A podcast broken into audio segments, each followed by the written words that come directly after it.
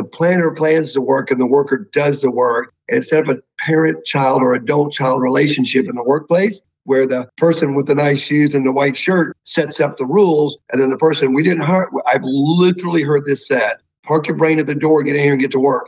Right? We need you to work. We don't need you to think. Je luistert naar Verhalen in Veiligheid. Deze podcast brengt verhalen over veiligheid samen van de mensen die het doen. Met wisselende onderwerpen. Verhalen vanuit de wetenschap, verhalen vanuit de praktijk, maar vooral verhalen die raken uit ons mooie vak. Uw presentatrice Orlie Borlak.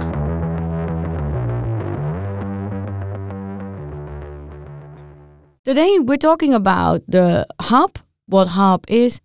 So super nice, Bob, to have you in the podcast. Can you explain a little bit about what is HOP? What are the principles, the key principles? Absolutely. Thanks, Orly. HOP is a derivative from human performance, which has been around since kind of since Three Mile Island incident here in the U.S. Department of Energy did a lot of heavy lifting, and they came up with five key principles. And, and around 2012 or so, there were three big companies in the U.S. that decided to take it and they started working with Tony Muschara and Todd Conklin and some others, and they started to create uh, sort of an industrial version of what the Department of Energy had, and they called it human and organizational performance. The cool thing about it is, is they brought it into industry, but they didn't say you have to do what human performance did. They said we've learned from that that sort of thinking, but it really opened it up for a lot of new creative thinking, which is when I got involved at the very beginning of sort of industry getting a hold of it. And it's based on five key principles. And you'll see different versions of it, but and you'll see some companies have seven and some whatever. It doesn't matter. This is the reason why we're doing it. The first one is is that people make mistakes or that people aren't perfect. There's different ways of writing it. And that's the notion that the work itself is not perfect. The plans are not perfect. And in the middle of all that, humans aren't perfect. So we really do rely on the adaptive humans to help us figure this stuff out and be successful. But we don't always succeed. And when we fail, our second principle kicks in. We say blame doesn't fix it, right? Blame fixes nothing. And so we don't say don't blame. We just say it's not going to make it better. And the more we blame, the less people talk. And the less people talk, the less we know. And not knowing is not a good strategy. We need to know, we need to understand. And so, in order to create a space where people will talk, we have to move away from the focus on blame. Blame is satisfying. It happens quickly. You can find somebody that messed up. But what we say is, okay, yeah, but that didn't fix anything. And now next times people are going to be less likely to bring stuff forward because they saw how we treated that person. So blame fixes nothing. Then the third key principle is the notion of context. You see it written different ways. Context drives behavior. Context is everything. Systems drive behavior. There's different ways of saying it. Once again, nothing is trademarked here. This is just the key principles. But this notion of context eh, being everything, if you think about how people's behavior, and you think of it from a contextual point of view, their behavior makes a lot more sense once you know the context. And context is everything. It's production pressure. It's the environment we're working in. It's we're shorthanded. It's we don't have the tools we needed. It's um, you know a metric that we're trying to meet. On and on it goes. Financials that we're under. So it's all of that context that is a part of how work gets done. And understanding that context when a failure happens helps us blame less and build better systems, right? So, and then understanding that context when we're successful, we start to realize, wow, the same stuff that's out there when a failure happens is also out there when success happens. So we can actually learn contextual information when we've had a good day, not just a bad day, which takes us to our fourth key principle, which is learning and improving is vital. And we actually put, I think originally we said learning is important or something like that. But the more we did this, it's not just learning, learning is doing something, by the way. So when we do operational learning teams, that learning piece is really, really important. So we focus heavily on learning first before we establish our problem statements, you know, what we need to work on. But we say learning and improving is vital. And I'm not sure what the Dutch word would be for that, but it's like vital, like breathing is to your body. You can't live without it. And so organizations really can't survive, we don't believe, without really deliberate learning and learning how the work actually gets done. And then our last one is you see this written different ways, like response matters, leaders' response matters. A lot of times we say leaders' response matters because it starts there. If we change the way we respond as managers and leaders, it makes it more likely that people are going to respond better in operations. So that's our five key principles. You can add to them. You know, you can put in one around, you know, work is complex. You can do whatever you want to, but that's sort of the core of what HOP is, is based on those five key principles. And I mentioned in our other podcast that it's kind of the combination of behavioral psychology, systems thinking, and complexity thinking all together, which means a lot of the tools we have, we're going to have to challenge some of those tools because they're way too linear and they're focused so heavily on root cause that they miss all this variability conversation that we have in HOP. It's a messy look at how work actually gets done, or, or maybe I should say it is it's a look at how messy work is, right? When you actually get down to what it takes to get the work done. But it's a very real and raw conversation. It's not some fluffy get out of jail free thing. It's the most raw, real conversations I've ever had in industry. But we're seeing things improve because now we know better what to work on because we're listening to those close to the work. The voice of the worker is a huge part of this. Geloof je dat veiligheid een teamprestatie is en wil je deze veiligheid naar je hand kunnen zetten? Kom dan op 29 juni naar safety event Teams in Veiligheid. Een ticket boek je via onze website www.hubcreation.nl.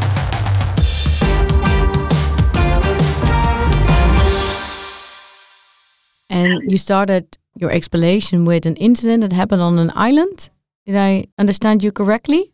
That was the trigger for this. Oh, Three Mile Island. Yeah, that's Yes. that was an incident where a human messed up at the same time that a system messed up, and we almost had a nuclear meltdown at one of our facilities. That was, I guess, technically maybe human performance was already started prior to that, but that's where it really started to get some traction. And so our Department of Energy and the nuke industry, INPO, those guys, they they did a lot of heavy lifting in this space called human performance. So we we borrowed a lot of that thinking, but we've also coupled our thinking with, you know, Sidney Dekker's thinking and Erik Hollnagels and Edgar Schein and right. And then just basically coupled it with like even some of the lean methodologies and some of our some of the Dr. Deming stuff from the quality world. So we give ourselves freedom to bring in stuff that makes sense, but we also gives our give ourselves permission to kick out stuff that doesn't. We're not some rigid methodology that you must use these eight tools or whatever. No, we use what makes sense based on the industry that we're you know that we're working with so that we can make work better and less likely to cause great harm. And we don't say things like all accidents are preventable. We don't say that because we don't believe it. We want to prevent everything we can. I think NASA calls it a failure of imagination. We can't even imagine all the ways that bad things can happen. So we have to have a better conversation around mitigation. Prevent what you can, but be able to mitigate what you can't. And we in the US, I know this, we have not done a good enough job of that. We believed everything was preventable. So then when something bad would happen, we talked about failure to prevent rather than having a conversation around, wow, we had no mitigation strategy. The, the little phrase we use is not if, but when. When something happens, are we ready? Like they've done with the automobile. They design a car knowing that humans will wreck. So they make it hard to wreck with all the sensors and auto braking and all that, backup cameras. But they also make it much, much safer to wreck because humans mess up. That's the thinking that we're trying to build more and more into industry. But that is also on one part very difficult because if you have a nuclear plant, we had Chernobyl incidents in Europe. Maybe it's comparable to the incident you had. And the notion that people make mistakes is a very scary thought. Yeah. If you're talking about a nuclear plant, we have a, a nuclear plant as a client. If I would tell them people make mistakes, I think they get they get Yeah, they get almost a heart attack. Say, oh, we cannot. We're not in the business of of making mistakes because if we make a mistake, it's the last one we do. So a lot of companies think that we can manage mistakes. That if we have enough rules and regulations, if we have enough psychologists to influence behavior, if we have the right leadership, if we have the right tralala, we can prevent mistakes. And this principle is going right in that thought. How difficult is that for people to wrap their brains abra- uh, around it? That we cannot always control what people do. Yeah, so it's, it just runs right it head head on collision, right? Between these two thought processes. Exactly right. Yeah. So what we can say is all this stuff we thought we were able to do, we were never able to do it. Nobody has punished the way to operational excellence. Nobody has reached zero, right? Matter of fact, companies have really low injury rates or some of the very companies where people are dying. So something is missing. If we don't, if we just keep doing the same thing, we're probably going to get the same thing in, as a result. And work is not easy to change. We just sort of demand that people not get hurt. Well, that doesn't fix it. We didn't change the way the work gets done. Well, then people are probably still going to get hurt. It's a big change. I had a guy say to me one time, Well, what if I don't accept this human error thing? I said, I don't care whether you accept it or not. You don't have to accept it. It still exists. It exists because we're humans. I mean, if you did a Six Sigma study on most humans, I mean, I don't know what my Z score would be two. I mean, not very good. I'm a human. Humans are really adaptive, but we're far from perfect. So if we just keep thinking we got to make the human perform better, we're missing the whole conversation about we got to make it harder for bad things to happen. And it doesn't mean you can bubble wrap the world, but it does mean we need to make some changes in the workplace where not if, but when the human messes up, we don't have catastrophic failure. And we haven't done enough of that. Maybe you have more so in your country, but I can tell you we have it here. There's so many ways you can get hurt in work, kind of burying our head in the sand saying, if people would just follow the rules, it wouldn't have happened. It sort of is a lack of understanding of what it takes to get work done. I love it, Orly. I've had these leaders sometimes. You'll be in a big conference or whatever. I've had several where they've said things like, I want people to leave work the way they come to work. You may have heard some statement like that. Well, I don't. I want you tired and sweaty and smelly because you've been working all day, right?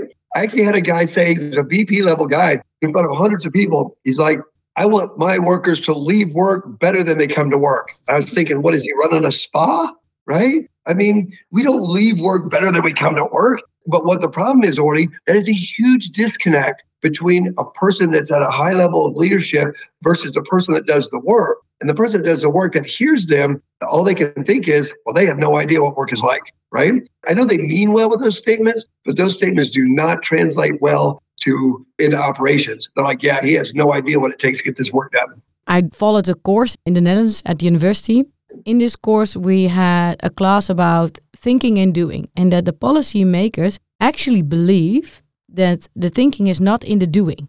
And mm. that is quite confronting because then you have people sitting in the office wearing these yep. beautiful white shirts and these Italian shoes, making plans out of how the work is being done, and are super convinced that the way they think that is the correct way because they're the engineer, yep. and that the people that are doing it just have to do it because they're of operations and that they don't believe that the thinking is in the doing. So because they have this philosophy, that happens that they don't even ask the people on the workforce, uh, how do you think about our policy? Is it working for you? Are you coming across any dilemmas? Is it conflicting with other interests? Just as starting up the dialogue and learning if the policy they're making in the in the office with the nice Italian shoes on is actually applicable to the work and if people are coming across any dilemmas. So we had in the Netherlands a big scandal, a government scandal, where they made a policy, uh, the government ministry, and people that had to follow that rule or that policy, ending up discriminating people.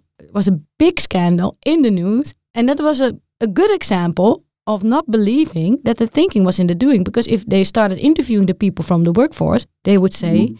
This policy, this algorithm of the computer you let us use, is not working. It's damaging the people. You should stop doing it. It will end up in a huge scandal. A lot of people will get harmed. Stop doing it. I was privileged to interview those people, and they just told us that they knew that it was not working, but there was no actually learning between the two, between the people that are coming up with all the rules and regulations and the policies, and the people actually doing the work. That's a big change for a lot of people because we still believe that if you have a higher education and you've come from a university and you're sitting in office with a nice shirt on, that you know more than the people that get dirty. That's a big change in thinking. Yeah. We actually call it Taylorism. I don't know if you've heard that term. In the US, there was a gentleman, Frederick Taylor, at the turn of the last century, right? 1911, he wrote a paper called The Principles of Scientific Management. And it's terrible because he gets credit slash blame for this, but there was a lot of people thinking in this space. He's just the one that wrote it down. And he wrote that paper to give people answers on how to bring in the people from the field, if you will, you know, from the blacksmiths, from the cobblers, from the farmers into factories, just exactly like you said. We'll plan the work, they'll do the work.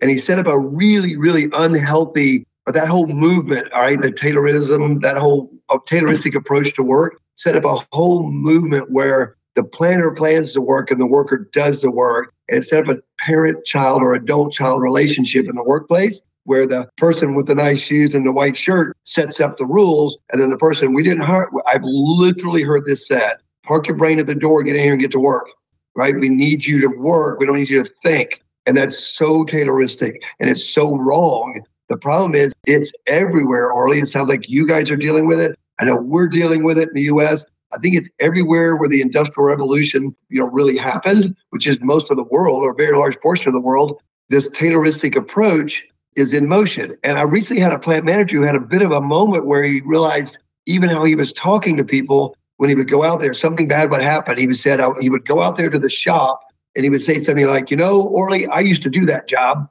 He said I was trying to connect with them, but they just would shut down. And he realized in these conversations we have around Hop, he said, "I realized I was basically saying to them, I'm smarter than you because I used to do that job." And so he said this. He said, "I changed this about my conversation, and it was remarkable the difference it made." He said, when something happens now, I do go out to talk to people. But he said, I say things like this now. You know, Orly, I used to do that job, but I haven't done that job in a long time. What's it like now? Well, that's a leader, Edgar Schein would call it humble leadership, right? That's a leader that is being teachable. So a lot of these real technical, uh, sort of uh, academic terms, I love them. I learn about them, but I'm an old maintenance manager, so I don't really talk about humble leaders, but I do talk about leaders who are teachable. And that's a really important characteristic of being, I think, a good leader, especially in this space, is don't think you already know. Be curious. If I could leave your listeners with the most, probably the most powerful thing that I found in HOP that really makes a difference, not even whether you call it HOP, one of the most powerful things I think is helping is curiosity instead of judgment. Judgment's easy, right? You can pass judgment, it's easy and it feels good, but it doesn't fix anything. Curiosity, that changes the whole conversation. If I'm curious, I'm going to go out to learn instead of go out to pass judgment. Wil jij leren hoe teams het werk veiliger krijgen door optimaal samen te werken? Kom op 29 juni naar ons Safety Event. Een ticket boek je via onze website www.hubcreation.nl.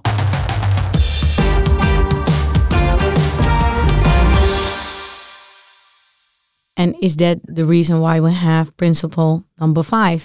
Is that the key? Yeah, leaders' response matters. I think everybody's response matters, Orly, but we have to start somewhere. And if leaders' response don't change, if we don't change the way we respond as leaders, then people in operations will continue to hide stuff and not tell the real deal. Because I saw what happened when Orly did it, she got fired, right? So now I'm not going to talk. And so, yeah, I think leaders' response has to change, but they, I don't think it can change by forcing it to change. I think it changes by, I think James Reason says, oh, you cannot change the human condition, but you can change the conditions under which humans work. And I think even that that sort of belief system where I need to understand the work itself, I have to be teachable, I have to be less judgmental and more curious. That's a belief system change. Edgar Schein would tell us that too, right? We have to shift the way we think if we want our behavior to change. I don't think we can force leaders can't even force each other to change behavior. I think behavioral change comes when our belief system change comes.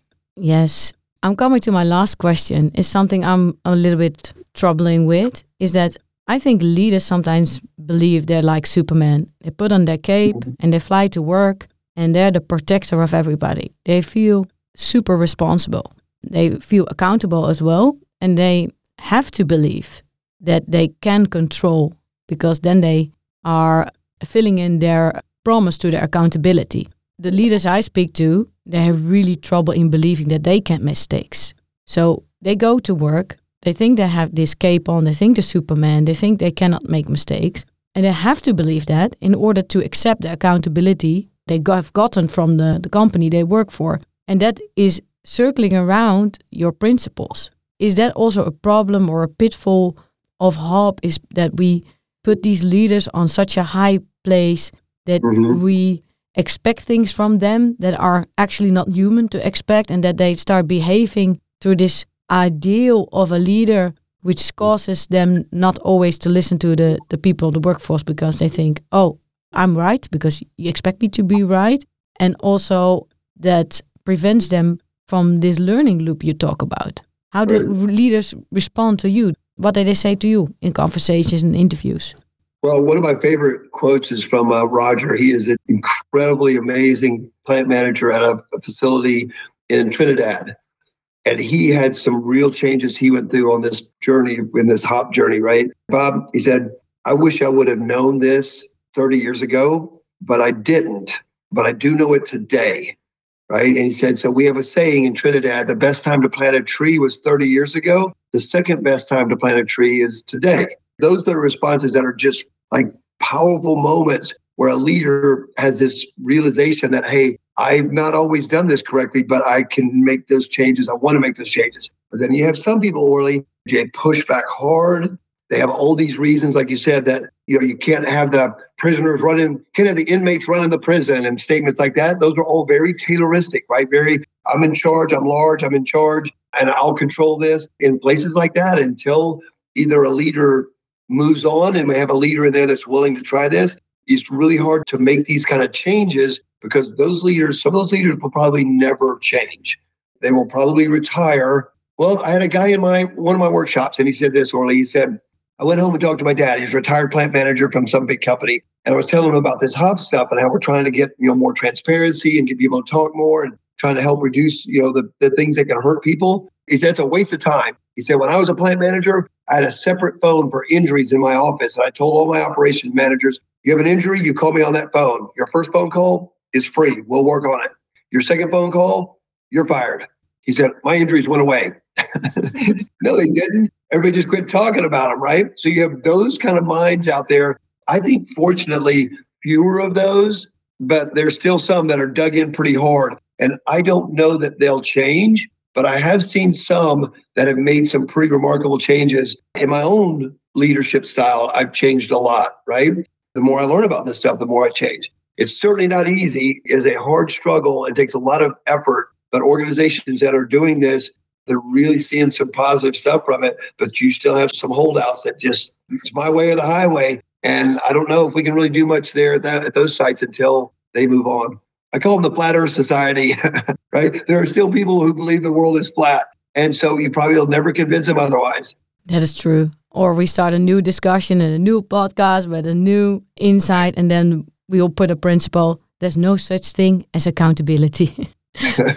so that nobody will feel guilty or pressured that they have to put the cape on and then or we have a principle like everybody's accountable something like right that. and what we say yeah and we we we talk a lot about accountability it's the notion of giving an account which is intrinsic i'm willing to give an account and so it's not something you can make somebody do it's something you have to build an environment of accountability that's a really fun topic to talk about we want and need accountability but we want it by its sort of true definition which is a person's willingness to give an account and I'm not going to do that if you're going to fire me, right? if you're going to sack me, I'm not going to tell you the real deal. And so that takes us to a whole new conversation for sure. Yes. So thank you very much for uh, this podcast. I think we learned a lot. And to all the listeners, yeah, if you want to read the book, which I would recommend, you will find a link in the in the bio. So uh, thank you very much for uh, guiding us through operational learning and the principles of HOP.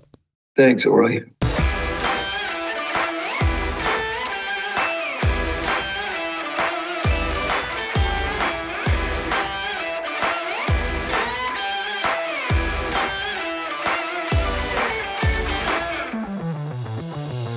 Je luisterde naar Verhalen in Veiligheid. Wil je niks missen van deze podcast? Abonneer je dan op deze podcast in je favoriete podcastplatform.